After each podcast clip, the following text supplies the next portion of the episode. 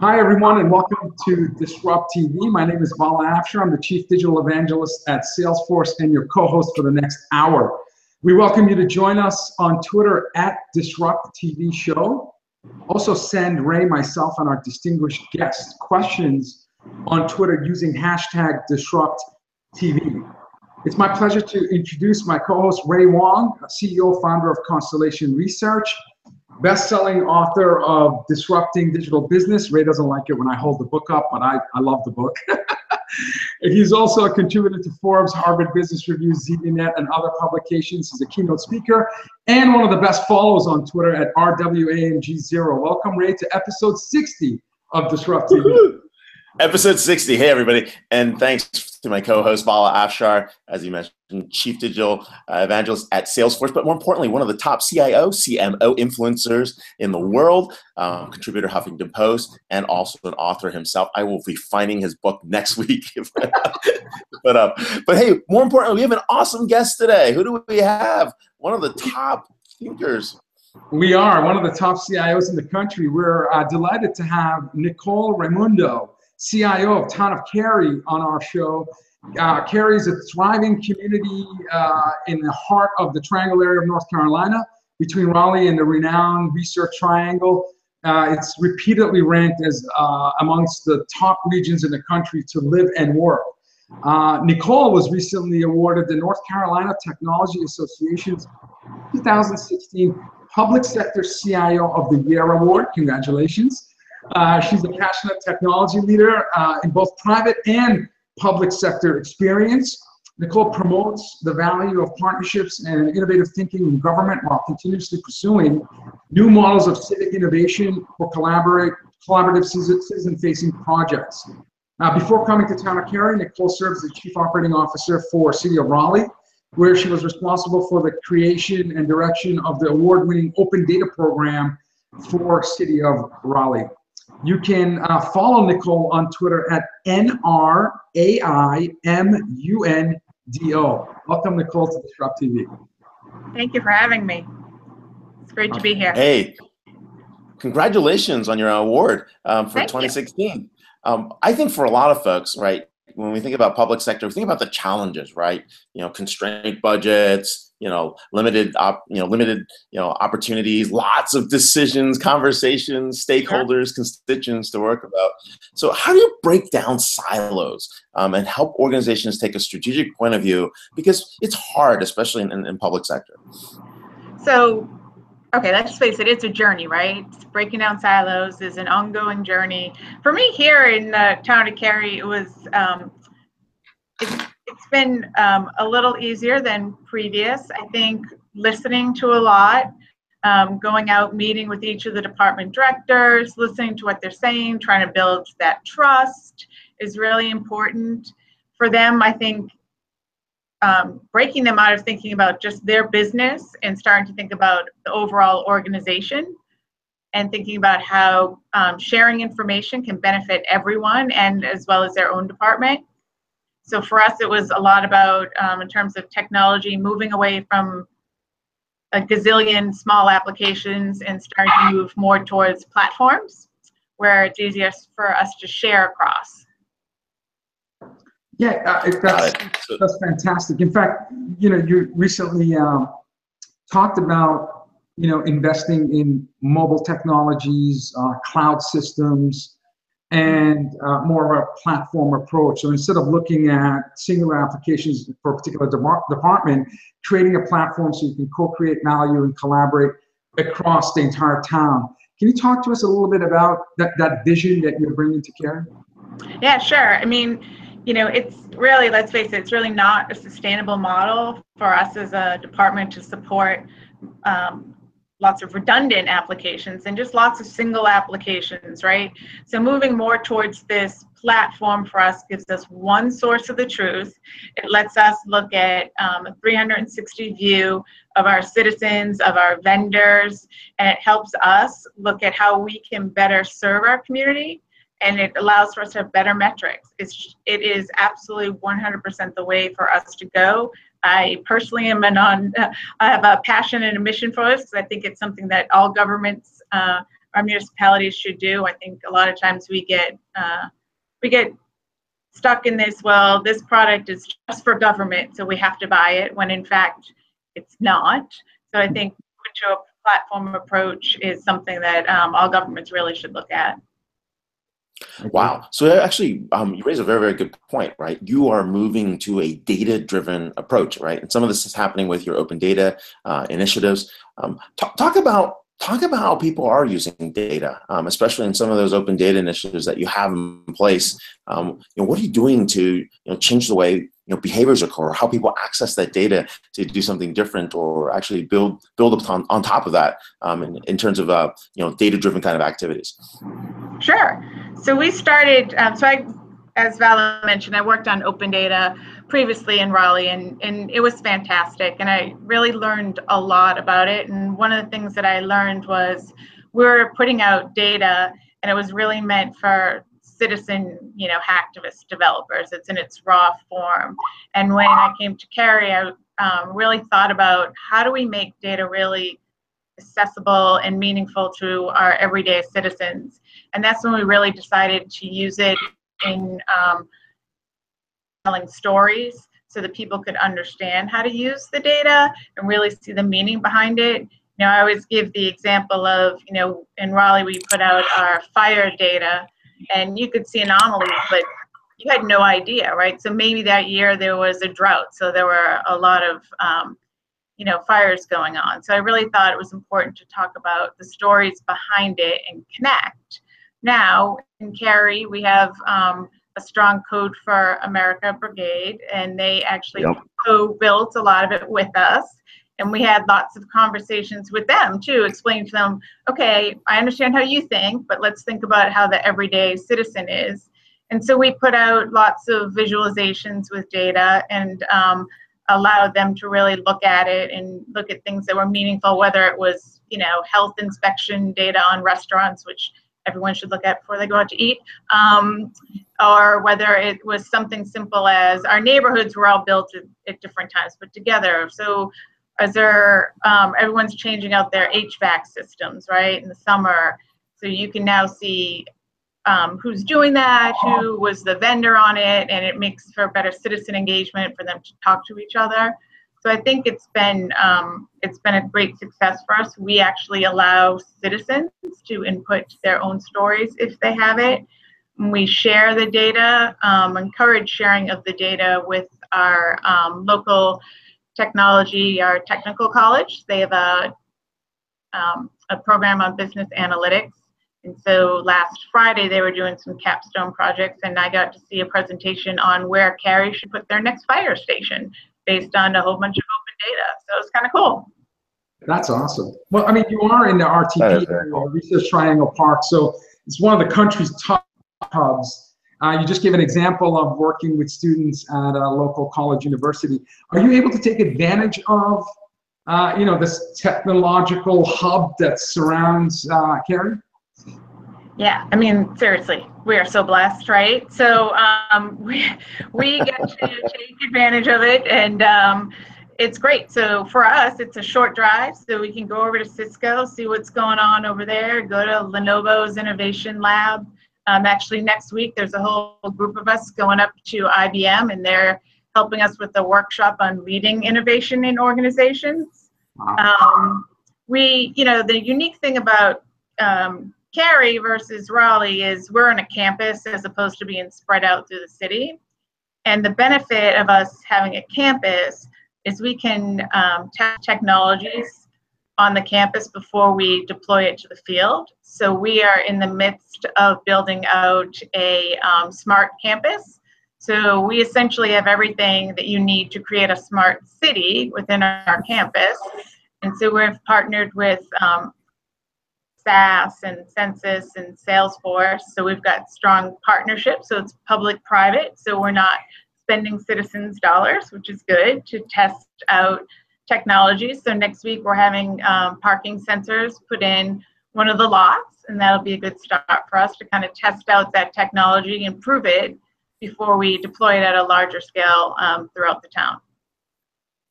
That is really, really really cool. Now, there's a plus side and a minus side of having, you know, to work in a very educated populace um, because, you know, sometimes it makes it easier and sometimes it makes it harder to make changes. Uh, how's it work for you? Because like lots of folks are probably like, well, you know, I'm an expert in X, Y, and Z. How come you don't do it this way? Uh, and we get this a lot in the Valley. Like we, we always make fun. We have a panel every year at our, at our Constellation uh, conference where it's like how to be a Silicon Valley CXO and survive. so, yeah, so if that is interesting. We um we definitely get feedback when things um don't seem to be the way other people want them. Right? We can't fool them. We do have an advisory board, a technology advisory board made up of citizens that meets once a month so we do sit with them, listen to them, and they provide their feedback and they'll share things that they would like to see us um, working on. So I think we have a good um, communication stream, but I think for us, there is always that challenge of the expectations are high. You know, we live in a town where, um, you know, everyone's using technology just like everyone else in their everyday life. So the expectation is when they come to town hall or look at apps or anything we do, it should work the same exact way. I love the I love the transparency and the fact that you're a big proponent of open data and and and you know Ray and I always said you know a story can can change the world a good story. Tell us a little bit about the, the you know the art of using data and analytics to tell a story where the citizens almost feel like, and perhaps they are, helping you and your team co create value and improve the overall community experience at Cary? Yeah, so I mean, I think by opening it up, the first step for us really is sharing it and opening up the possibilities for people to contribute their own stories and going through. We do a lot of co creation, like I said, with our local brigade. Um, interestingly, last year we had uh, 10 high school students that were interns. So the local high school has a program that's an information technology track where they learn they learn SAS analytics through that, and we had them on site. And they worked a lot on the open data portal, and it was interesting to get their perspective and and interest in government, where I think that experience really helped them. So I think for us, it's all about sharing it, listening, like the presentation the other night where the woman got up and showed us where to put our new fire station, right? So I invited her in and come meet with the fire department. We want to hear that stuff. That's amazing.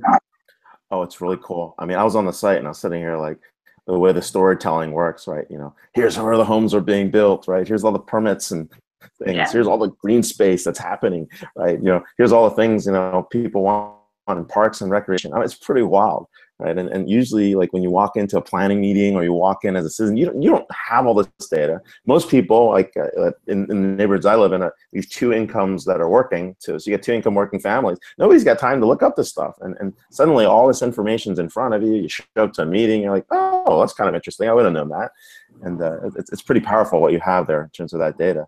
Um, and hey, tied back to the smart cities that are going on with the smart campus that you talked about, um, are you what are you pioneering around how, how data gets collected, how the sensors are in place, you know, how these I mean, is this is this kind of a beginning of where you guys want to head to in terms of smart cities overall? Yeah, so it's um it's definitely the beginning of where we want to head. And I'm going to be honest, it's been about a year long journey working with um, the various partners, and quite interestingly, um, nobody's got to figure it out. And everybody's looking for whatever that stack is going to look like and there's really no standard. So we've found it's been interesting. With part you know we've talked to different partners whether it's duke energy or even cisco.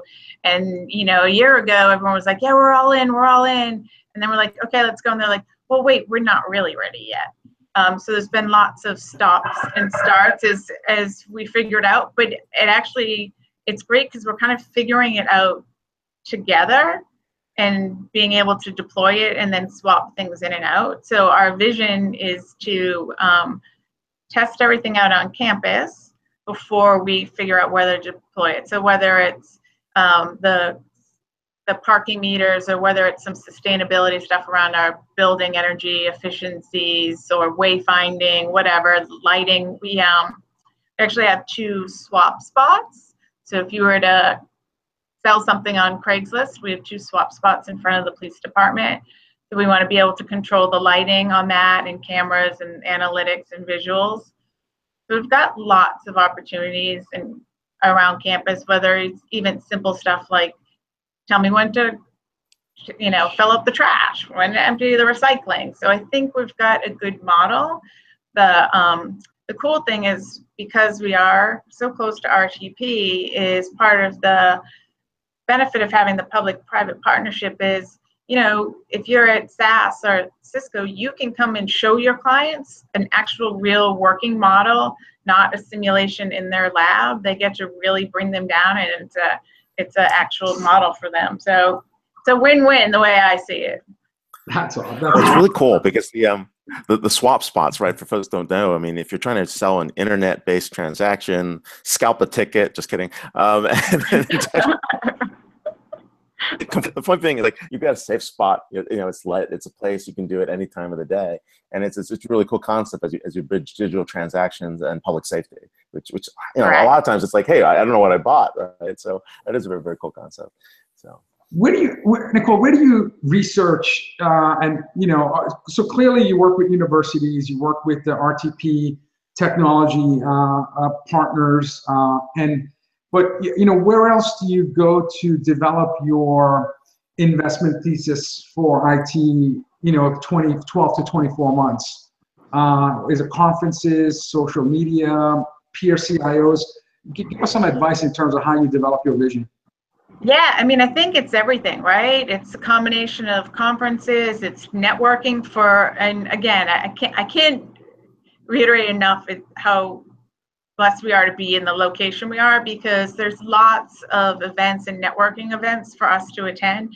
I think being in a government and municipal, especially, it's really, really critical to go out and network, especially with private industry, to see what they're doing because it's really applicable to what we do. Um, you know, there's lots of um, events going on. I think also attending conferences that aren't, again, specific to um, municipal government are really important because that's most of, um, or a lot of the forward thinking is really driven by industry, and that's where we need to be. And that's how we need to get ahead and get faster is to part is to leverage those partnerships and what other people are doing. Wow. Well, hey, we'll keep you in mind as we put together our list of people for Constellation Connected Enterprise. Uh, we're always looking for great insights and speakers as, as, part of that. Hey, I got a question for you though. You're in Raleigh, big city, like four times as big as Cary. Um, Cary's a little bit smaller. Uh, what changes when you're working in a smaller city versus in a larger city? We've had other great CIOs like uh, from the municipalities, Jonathan Reichental from City of Palo Alto and Miguel Gamino when he was at uh, San Francisco and uh, they, they they sure that there's difference in scale but there's also difference in what's happening you know when you work in larger or smaller cities so kind of curious into your perspective. Yeah sure. So i'm gonna i'm gonna correct you a little bit. I think we're about two and a half. All right. Smaller. For about 160000 but uh, like the second biggest town. Um, but it, it is a little different. Raleigh's got different challenges right? I mean it's got different challenges just in diversity and, and crime, although, you know, Raleigh is very safe, Cary is extremely safe. I think it some of it really is the same differences you would see in working in a larger organization to a smaller organization, right? When you're in that smaller organization, it's um, it's easier to be a little bit more nimble. Um, things don't take quite as long because of um, the process. It's a lot easier to get things through. Organizationally structured wise, Raleigh and Cary are structured different, differently. Um, end of the day, we still have the same problems, you know, um, or same challenges, I should say. Maybe I should say opportunities. Maybe they're opportunities, I guess, right? Um, I'm trying to crowdsource so a pothole. Help me. I'm just kidding. so. Yeah. Hey, we're, we, we're working on all that. Um, I will say this area is I've found it unique that we have great relationships with our neighboring communities. So we partner with Raleigh a lot and also with the counties. So we um, meet all the time, share resource ideas. Um, we're sharing data back and forth because we really see it as a region. and you know, I like to share, you know, we all talk about smart cities and you know the ability, um, especially in terms of saving lives when you can um, control the lights, right? The street lights. Yep, yep. Well, you know, you want to be able to do that all the way from one town to another. A car's not going to stop right at the Cary town limits going into to Raleigh. So it's really important for efforts like that for us to work on a regional basis in order for them really to have the impact that I think they can have. This is very great. We've been talking to Nicole Raimundo, CIO at the town of Cary. You can follow at N R A I M U N D O. And more importantly, catch her on the replay of DisrupTV. And more importantly, follow her, her blog, and what's happening Cary for some of the innovative things that are happening in municipalities. Thank you very much for being on the show. Thanks for having me. Thank you. Very, very cool. We've had some great municipal CIOs and public sector CIOs on our show, Vala. So we've we seen really some very, very, very cool things. We really do. Extraordinary so, CIO definitely a rising star, no question. Um, so again, uh, fantastic insights from uh, someone who's going through uh, digital transformation at Cary. And now our next guest, Jeetu Patel, is Senior Vice President of Platform and Chief Strategy Officer at Box. In his role, he leads Box's platform business, driving the strategy for Box platform business and developer relations. He also oversees Box's corporate strategy and development organization. Jeetu has more than 20 years of experience in enterprise information technology, and before joining Box, he was a general manager and chief executive of EMC's Syncplicity Business Unit. He previously held uh, uh, leadership roles at EMC's Information Intelligence Group, including Chief Marketing Officer, Chief Strategy Officer, and CTO. You can follow Jeetu on Twitter at jpatel, P-A-T-E-L 41. 41 may be the number on his race car because he dreams of being a NASCAR driver at some point. Welcome, Jeetu, to DisrupTV. It's great to be here. Thank you for having me. hey, Actually, I do you hey, Jeetu, welcome. And, uh, and more, more importantly, is, is, is uh, his work at HackerRank. That's that's the cool stuff that's going on in the background. so, but hey, what's it like to be the top tech person in a tech company? I'm not saying Aaron's not the top tech person, but is it easy? Is it hard? We're just talking about what happens, you know, on the CIO side, being you know, CIO of a very, very highly educated, sophisticated town like Cary, where there are lots of folks that know a lot of stuff. I mean, how's it like being the person that's in charge of tech and platforms and what's happening in a company where you know you're a tech company? So yeah, you know, it's it's actually it's an I've been here at Box for about two years now, and we are um, going through. A, it's a pretty interesting kind of phase that we're in because you've got the best of both worlds, where we are now at about seventy-one thousand customers 63% of the Fortune 500. And so you've got a lot of scale, 50 million users. Then on the other side, we still operate like a startup and we're very nimble and there's a huge amount of innovation that's going on. We've kind of ridden the wave around some major megatrends trends that have acted as kind of tailwinds for us with the cloud and mobile and all of those. So um, I'd say it's is it hard? Um, there's no business that's easy, so it's always hard. But I think the quality of the problem um, you know that you're solving is directly proportionate to the kind of talent of people that you can have attracted to the problem. So from that perspective the reason it's fun is because it's a hard problem we're solving you know which is how do organizations go out and manage their content and change their culture around um, you know how they operate based on um, uh, what they're doing with information and how they actually respond to that information. So um, it's been a blast so far you know it's, it's, it's a great company that's awesome. Uh, I saw you give a really compelling uh, keynote, um, and you shared some stunning stats. You talked about 52% of companies on the Fortune 500 since 2000 are no longer there. You talked about you projected going 10 years to 2027. And you said 75% of S&P 500 uh, companies that are on the list will no longer be on the list and you made bold statements that disruption is happening in every industry. Doesn't matter the size doesn't matter the industry. Yep. and leading companies you said are reimagining how they uh, develop and design for customer experience and, and customer engagement. You said every company is going to be a digital company. And you also mentioned old companies like ge that are leading transformation and best practices, as well as digital native companies that were born in the cloud, that were born mobile, born social. Um, tell us about what, what are these drivers that are transforming, you know, companies and and, and as, you said, 63% of Fortune 100 trust Box to help them with transformation. So how are you guys doing it, and what are the drivers for this unprecedented uh, level of change? Yeah, and it's actually, by the way, congratulations. You you're a very active listener because um, that's um, that's a lot of things to remember from a keynote. So that's great.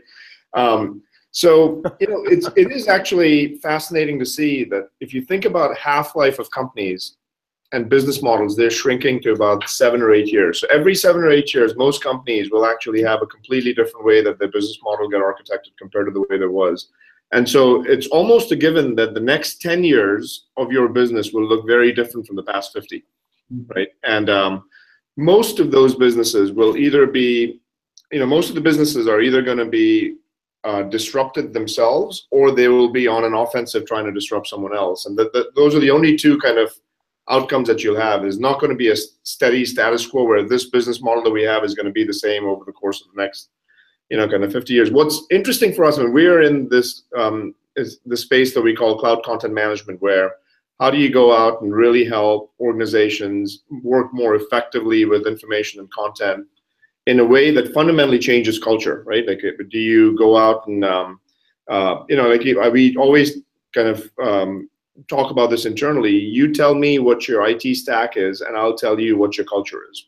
Because it's a direct proportion to that. Like if you tell me that you're using a modern stack that's cloud-based, that's mobile, that you're giving your you've given your users a lot of kind of um, you know freedom to use uh, kind of modern technologies, chances are you're probably more transparent in the way that you work. Chances are that you've got uh, you're able to attract top talent within your organization. Chances are that they're happy and they're fulfilled in the way that they're doing things. Chances are the best ideas work rather than a hierarchy dictating what's going on. So those are all things that tend to be, you know, kind of pretty kind of tied together. So if, if I were to think of what we um, see happening is there is a difference between, like you mentioned GE, there's a difference between companies like GE, Nike, um, you know, Starbucks, those companies on one end, and if you look at other companies, um, you know, on the other side who might not be as effective, even though they've been around for a long time. You know, um, you look at you know True Value, or you look at Sears, or something of that sort. Like they're you're, you're starting to see that they're starting to face much more acute pressure than um, than than folks like um, GE and Nike, and it's because what what the folks that are doing well have done is they haven't just thought about going digital in a very simplistic way, which is the first phase was let's just build an app. Let's keep our business the same. We'll build an app and we'll be digital. It's going to be great. And what we're finding is it's not just about building an app. You have to fundamentally change the ethos of your company and your operating model and your business model in addition to your customer experience. And once you get all those three things together, there's a step function improvement that you have in the way that you move forward. So, um, you know, the the way that I would typically tell companies, uh, uh, to typically kind of advise companies on this front is um, don't think about going digital as just a single dimensional thing. It's you have to make sure that you have a fundamentally revised operating model, which is much more transparent, much less hierarchical, much much more focused on best idea winning. Uh, all of those pieces, um, you know, having the right kind of systems and technologies in place to enable people. Also focus on your business model because chances are the source of your primary revenue stream today might get commoditized tomorrow and you might need to have a different revenue stream tomorrow than the one that you have today um, and that that needs to be thought through in a way where you know the classic definition of disruption is when someone's disrupting you um, uh, you don't see it coming until it's too late but a great offensive player in disruption is one who creates disruption in such a way that the um, the people that are getting disrupted don't have an incentive to respond to you. Right. Right. And so if you look yeah, at what, kind of you look at what Netflix did against Blockbuster, they they knew that Blockbuster made 50% of the revenues on, on late fees. And they said, we're going to go after that and have no late fees. There was no way for Blockbuster to respond to 50% of the revenue being a threat. So, you know, th- th- that's kind of pretty important as we go through it. So, to kind of round it out to what you were asking about, we believe that in order to go digital, firstly, every company is going to go digital. If you don't figure out a way to go digital, chances are it's going to be very unlikely that your company will not be impacted in some way or form with a tech disruption that's going on. And two, as you're doing that, it's not just about the shim of an app. You'll have to go out and change your entire organization, company, culture, business model. operating model. Um, and in order to do that, you have to make sure that you're thinking deeply about how each one of those things will need to change over time in a way that's very thoughtful um, to meaningfully disrupt the market. So one of my favorite. So, and really, relate to that, that's very interesting to me, is that you guys practiced what you preached. Um, about last week or so, you guys changed your platform pricing, right? You, you're doing user base. People are like, well, like, I, I don't know how many registered users are working or not using it. Yeah. you guys moved to, I mean, I mean, you're basically helping people shift their business models to active users, API calls, storage use, bandwidth. I mean, that's an example of uh, putting that into action right especially when customers are actually like partners are actually developers are actually you know building new business models on top of your platform you guys were actually giving them the ability to transform how they actually charge or, or build products on top of that. So and, yeah. Uh, and that's that's been interesting. So tell us more about that platform pricing consistency how you guys got there. Why was that interesting? Uh, like how did you guys know that was what people were trying to get to in terms of shifting their business models and, and even disrupting yourself? Yeah i think the way that we think about this is it's not that complicated actually. The way you think about it is are you in complete alignment with your customers objectives?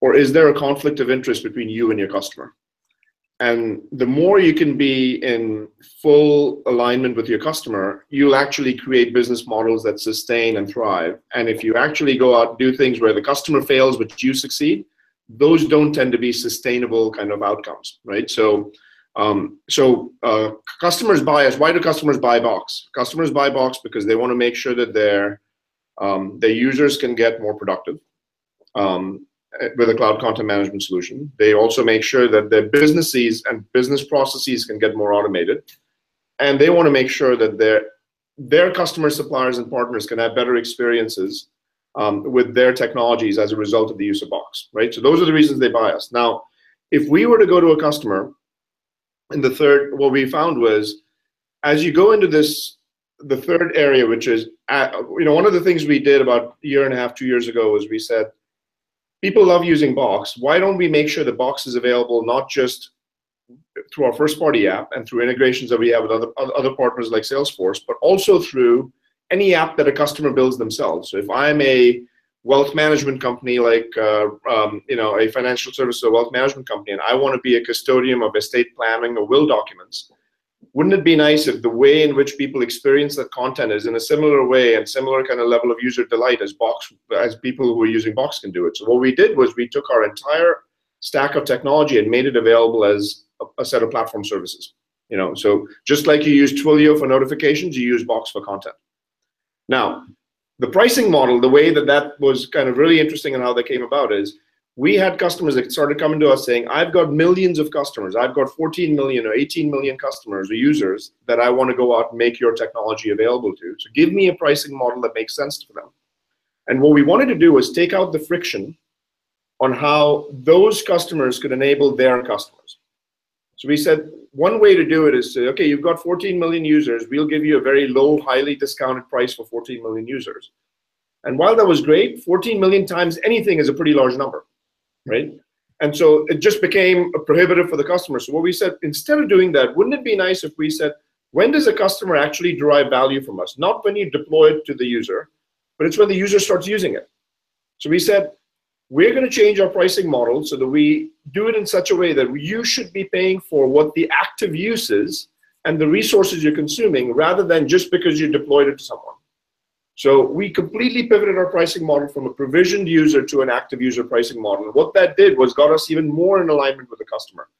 And I think this is something that I would say my biggest learning I've had in software is extremely smart people make insanely logical decisions for exactly the right reasons that end up killing companies right and, and so what you have to do is you have to go out and say not just from your business is this right for the customer is the pricing model right for the customer and if it's right for the customer then you will build a sustainable business we didn't feel like it was right for the customer to just go out and charge them on provisioned users when there were people that were coming to us with millions of users we said let's charge you on active use and as you succeed and as more people use the product, you're going to get more value from it. You're going to be okay with paying us. And that's exactly what started happening. Very smart. Very smart. Uh, one of my favorite uh, tweets from Aaron is um, the following adding software to a broken process doesn't make you digital. The biggest challenge is reimagining the process, not writing software. And as I think about reimagining customer engagement and improving the customer experience and shifting from a defensive to an offensive mindset where you're proactive. And as Ray says, you use contextual intelligence for mass personalization at scale. I think of this movement towards artificial intelligence as, as, as an enabler for you to really reimagine the process. What are your thoughts in terms of AI uh, and, and the user experience as we look forward? Yeah, so if you think about AI, and we, we talk about, we, we are you know kind of pretty entrenched in this right now. So if you think about AI, one of the things that we think of the top level tenant that we focus on is a piece of content um, should disproportionately compound in value when it's put in box versus someplace else. Right? Yeah. And so the value of that one same piece of content is much higher for, for the user and for the company when it's in box versus it's in some other kind of repository or some other kind of um, you know content management system. One way to do that is by making sure that you don't compete with the innovation velocity of um, you know technology, but actually use that as a tailwind. So I'll give you an example of how this really kind of makes sense. Sure. Um, we, you know, what you see with AI and machine learning specifically is that the algorithms for machine learning are actually quite commoditized and pretty broadly available. What's differentiating is not the algorithm, but the training data sets. Right? Yep.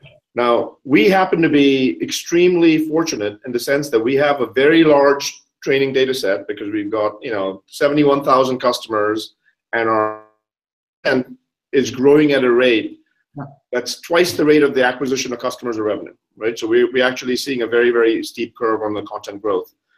Um, and so when you start seeing that, you say, okay, so how do we go out and compound the value of content within Box compared to some other place? Well, one thing you can do is say, we've got a data set. Let's make sure that we tie into as many external systems as possible so that they can add value to our data set. So, for example, um, I might be a healthcare company and I have, you know, uh, radiology images, MRIs, and you know, uh, CAT scans and uh, X-ray documents mm-hmm. that um, that I have in my system uh, because we are a HIPAA compliant repository that holds 120 different file formats, and we've got that as a capability. Wouldn't it be nice if we also made available the capability that someone else could take and apply their logic to that content in a secure way for on behalf of our customer, as long as our customer is okay with it?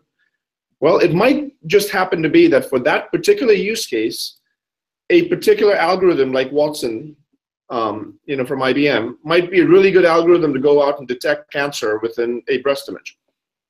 However, if I go out to a travel agency uh, and they've got pictures of different cities, Google's Vision API might be a better way to go out and detect, um, you know, what city this picture is from.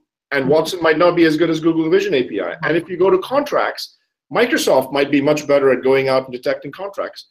Because we are a neutral third party that actually believes in an open ecosystem, we can actually tie in all those three ML engines with our, ta- our training data set and really compound the value for the customer because they don't have to worry about going out and tying to any of those. We'll just make the connective tissue over there from us. And so the way that we think machine learning will really get um, kind of add um, you know step function value is you'll be able to start doing things with content that you never really imagined before. Initially, you'll try to say, okay, let me just replace a human task. But then eventually, you might be able to do things that humans could not do before that you can do actually with these algorithms coming together. And that actually is when you can really, um, you know, compound the value. And that's what we're trying to do. So in the next 10 years, what you'll start to see is when you have content in box versus anywhere else, like it, it, it'll be like a, um, it's a meaningful step function improvement. And this is a 10 year problem. This is not a one or two year problem. We'll be, we're thinking about this from a very long term perspective but we'll continue to start having solutions that you'll start to see come out over the course of the next few years. Jeetu, that's a lightning round. Vision. That's a killer vision. I love it. I really so, do. Jeetu, lightning round, lightning round. So, all right. So for 2020, right? AR, VR, thumbs up, thumbs down. Um, thumbs up. I think for what what AR VR will do is uh, what it uh, what um, iPads did for the knowledge worker. That's going to do for some of the field workers. So uh, I think it's going to be a very very different kind of immersive experience, and I think voice will be just as significant over there as well. So AR VR and voice will be the different interfaces as you move forward. AI um, as the new UX, up or down? Um, so I think AI and ML specifically will be based in the fabric of what you do. I don't think about ML as a UX. I think of ML as the experience that the users will actually derive from um, from different sites of and we have an advantage over there because of our training data sets. So that's all we talked about earlier. Well, I'm not talking about you. I'm talking about in general in the marketplace, not about your product. Vision, right? Like vision, sense, speech, like, right? Like, nat- like, natural language processing, where you know yes. you're, you're engaging with enterprise apps through voice. I think you will see much more conversational interfaces because of ML and natural language than what you'll see otherwise across every category of software. Yeah, totally agree. Got it. IoT, um, thumbs up, thumbs down. What do you think by 2020? Uh, so, you know, uh, streaming data and making sure that you've got data and everything. The reason GE has seven to eight billion dollars in software revenue is because of IoT, because they've got sensors in every single one of the hardware pieces that they have. So it's uh, I, I, I, wish you give me something that I can put a thumbs down to, but AR, AR VR, IoT, um, and ML. All no problem. No problem. Enterprise content management in the cloud. Thumbs up. Thumbs down. All right. We've got Jeetu Patel, Senior Vice President of Platform and Chief Strategy Officer at Box. Twitter, you can follow him at jpatel41. We'll figure out what the 41 is about later. Please come back. You were awesome. You were really terrific. Appreciate it. Thank you, Jeetu. Okay. That was terrific. Yeah, Ray, what I hear you talk about some of the hottest emerging technology. I know, thumb down would have been pretty tough. all right, I'm trying to simplify. it. I'm trying to get. Yeah. we try right. these lightning rounds all the time. It's, it's hard. Speaking of a guy who has no problem giving thumbs down, if it makes sense. Nice hat. oh, nice hat. Oh, Ray, we got to get DisrupTV hats. What's going on here?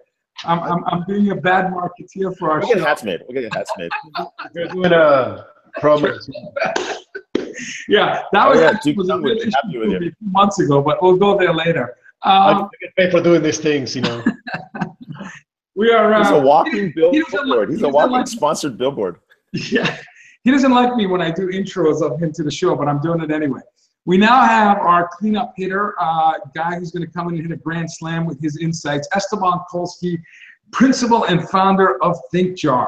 Uh, ThinkJar, a customer strategy consulting firm, a think tank organization helping companies and users successfully become better, more open, more collaborative, ultimately growing revenue and delighting customers. He's a customer strategist. We'll call him Esteban. Esteban's a customer strategist researcher, keynote speaker, and a consultant with over 15 years of consulting experience. Eight of it was with Gartner. He doesn't like talking about that. He's also a first ballot Hall of Fame to DisrupTV. And uh, you can follow Esteban on Twitter at ekolsky, E K O L S K Y. And you can also read his super smart blogs uh, at estebankolsky.com. Welcome, Esteban, to the DisrupTV. I'm crying.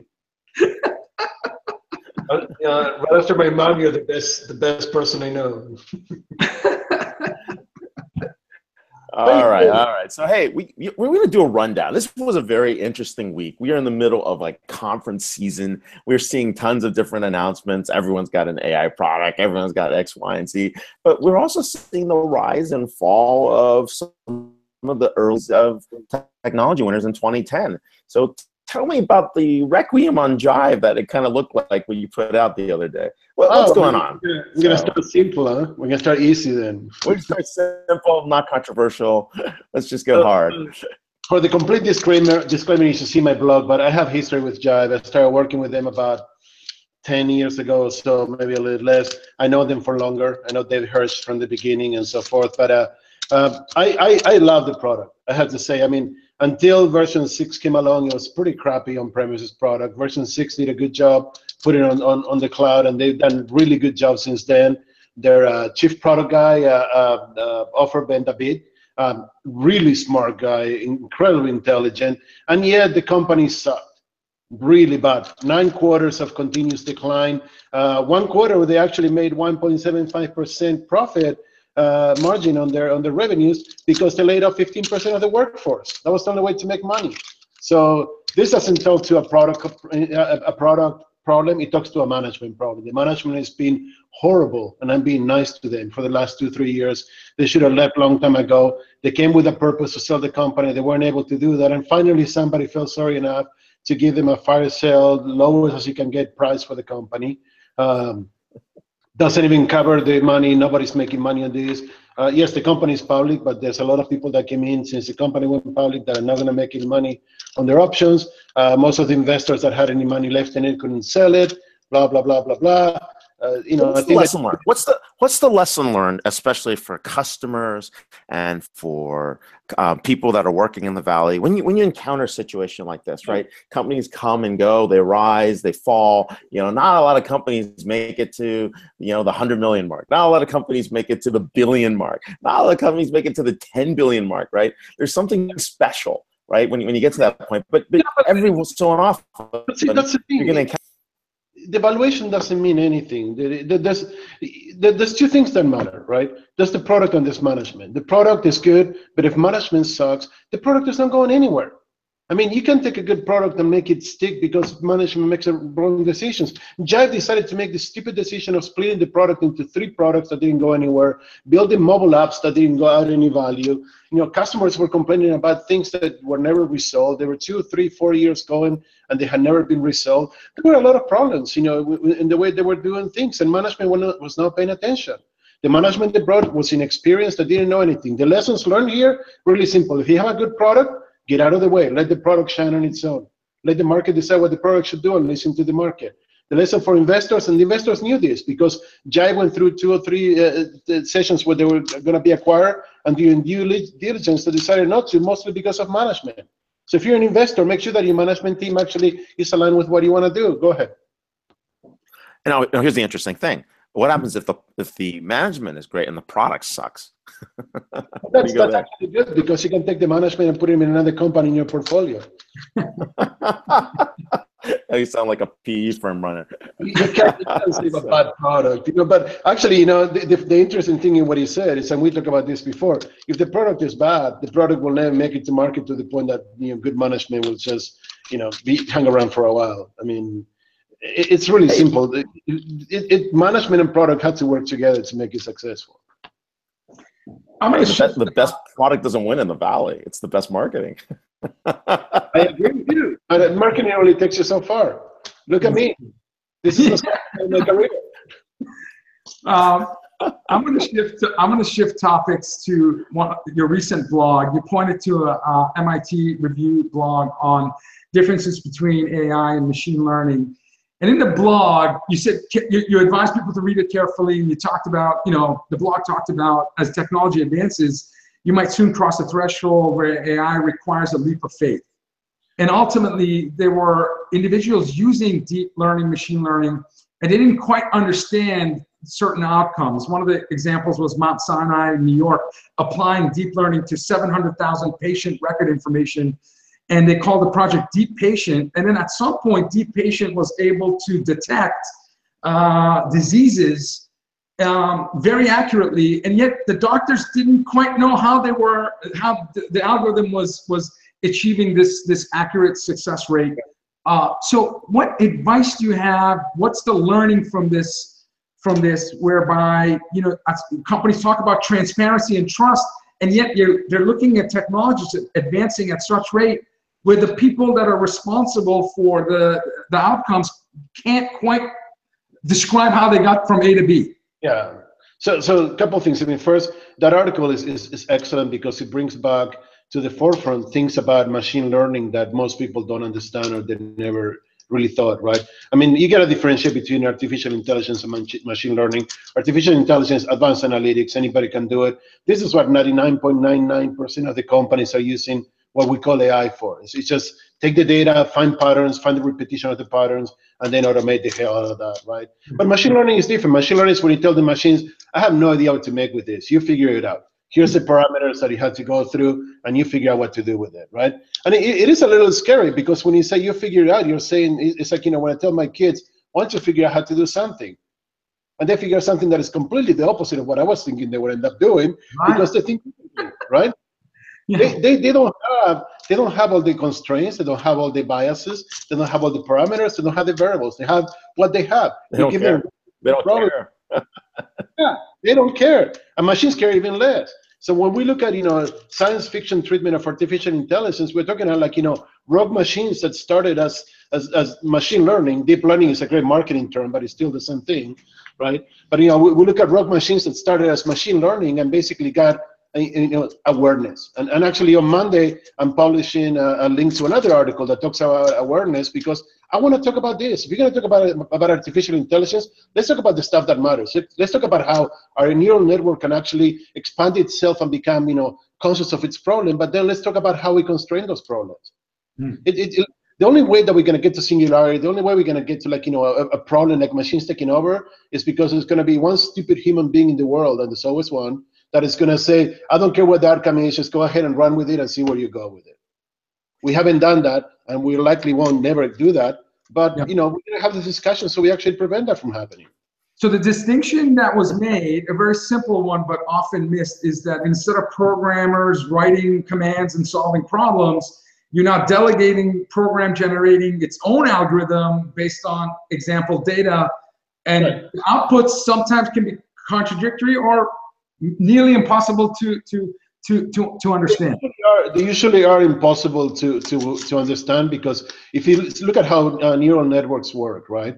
It's basically the same way that you actually infer or deduce anything. They start with one known item and then they start going into all the branches and ramifications of that until they get to the outcome that you're looking for, right? And then all the many outcomes essentially.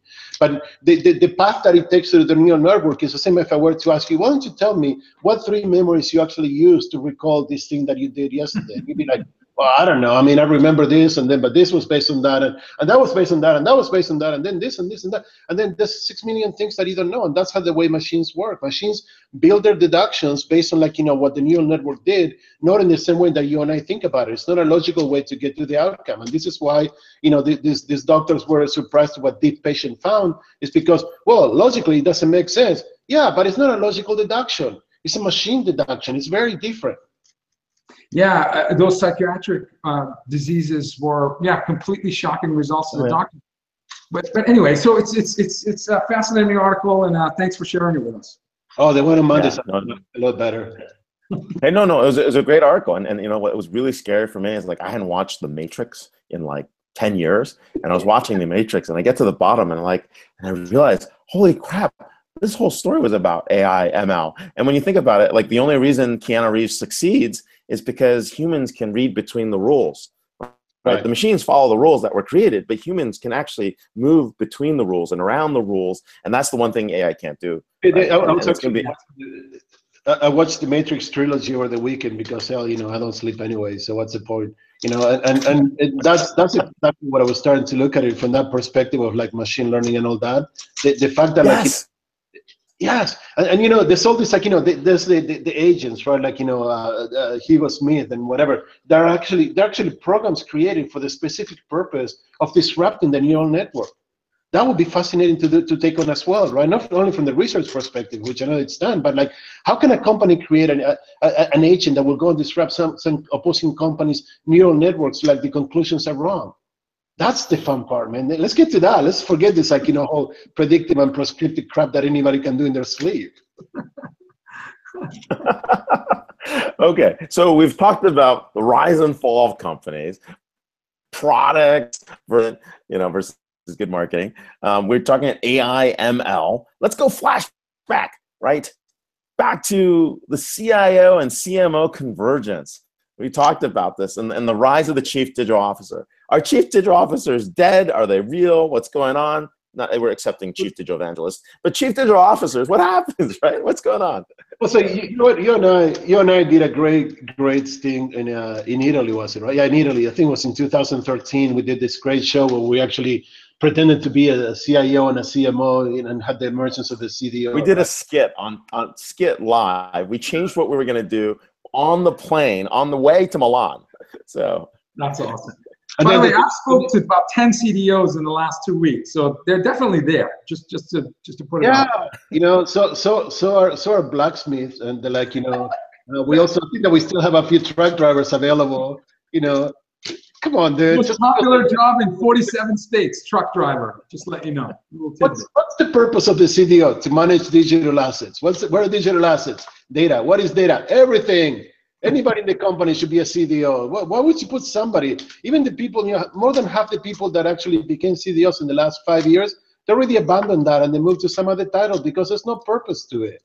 You, so you, say that, you say that, but last week your former company, Gartner, released a study that said only 40% of businesses have started their digital transformation. So 60% are still using legacy products, legacy solutions, and are ripe for disruption. So, you know, there's 100% of them will continue to use legacy products and, and, and services. Okay, there's no way. Those, those oh my God, how'd you get to that step, man? That's brilliant. those, those those COBOL programs that I wrote in 1980s, 1990s, they're still around and running most of the business. Oh, okay? Oh, COBOL programmers are making big money right now, no question. Uh, they're making four to six hundred bucks an hour just to maintain old stuff that is still running it's every company. Forget Angular. Tell your kids to learn COBOL. Visual COBOL, Visual COBOL, dude. Come on. Microsoft Visual COBOL. Visual COBOL. I don't see it on your Twitter bio though. I don't see COBOL on your Twitter bio.